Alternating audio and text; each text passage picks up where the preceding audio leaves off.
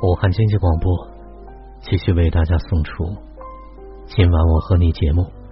昨天呢是电话咨询的个案啊，今天是对昨天电话咨询个案所做的心理学的拓展跟延伸。因为今晚我和你节目是一档心理健康类的夜间谈话节目。第四篇文章：好的生活是从你有勇气去面对自己开始。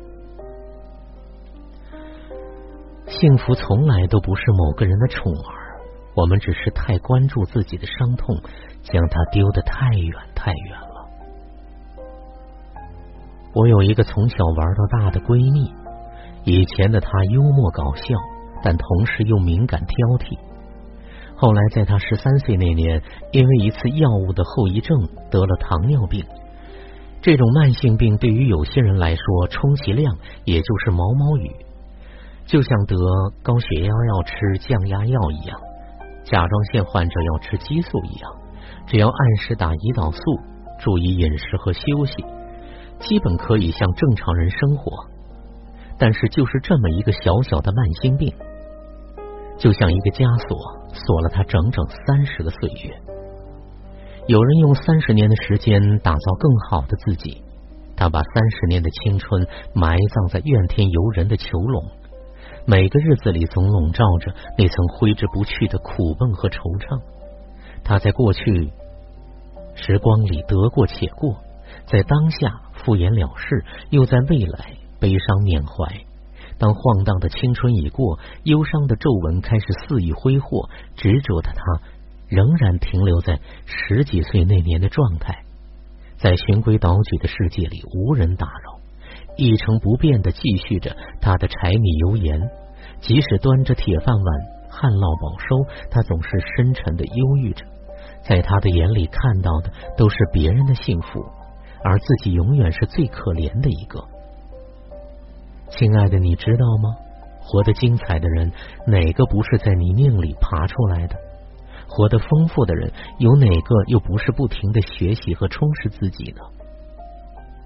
你不想精彩，也不想丰富，那么你也可以选择平淡。可是看似普通的平淡，也需要去努力调整生活的状态。有哪个不是在家庭琐事里成长？有哪个又不是为了家庭而负重前行呢？其实后来我发现，真正可怜的不是因为他的病痛，而是因为他不懂得接受自己。面对挫折，他一味的抗拒。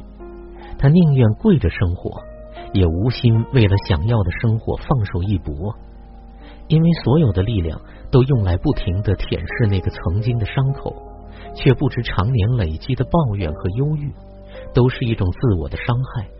原本岌岌可危的自信，都在盲从和麻木中耗之殆尽。就像台湾遭遇性侵的林奕涵，如此完美的天使。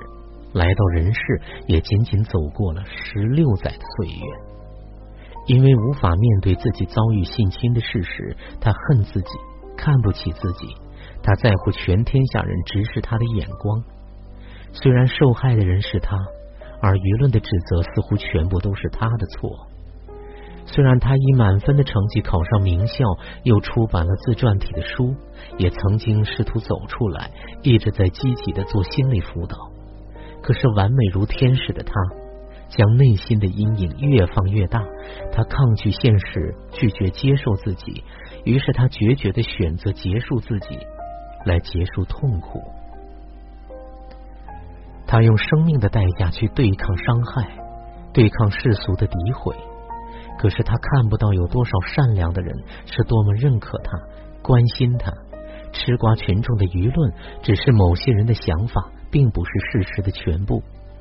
一个人渣可以毁掉如此纯洁优秀的女孩，背后是我们对世俗认知的偏激。恃强凌弱的本能在推波助澜。当他已经身心俱疲、支离破碎的时候，他宁可选择走入天堂，也不肯宽恕自己。其实，我特别佩服倪萍的勇气。为了治疗孩子的眼疾，他毫不犹豫的付出了自己的青春、健康和事业。在儿子可以自理之后，在这看脸的时代，他选择满脸沧桑的回归舞台。作为曾经当红的主持人，他无视一路的批评、嫌弃和沸扬的议论，因为背后的指指点点并不是原本的他。选择用自己的姿态去面对，并把节目做得更好、更有内涵。他接受自己的丑陋，接受上天的磨难。虽然失去了曼妙的身材，也不再有光滑紧致的面孔，可他能够勇敢的活出全新的当下自己，而无所畏惧。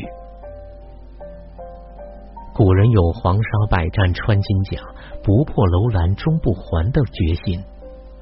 生活的瓦罐更需要重新打，使出脱胎换骨的勇气，才能看到自己的再一次的重生的。如今窗外满地片片寒花，一瞬间永恒的时差，我在棉被里。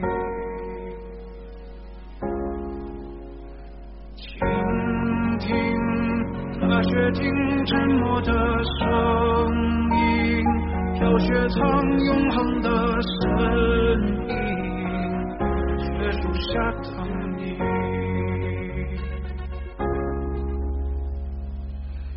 在一瞬间，有一百万个可能，该向前走，或者继续等。这冬夜里，有百万个不确定。渐入深夜，或期盼天明。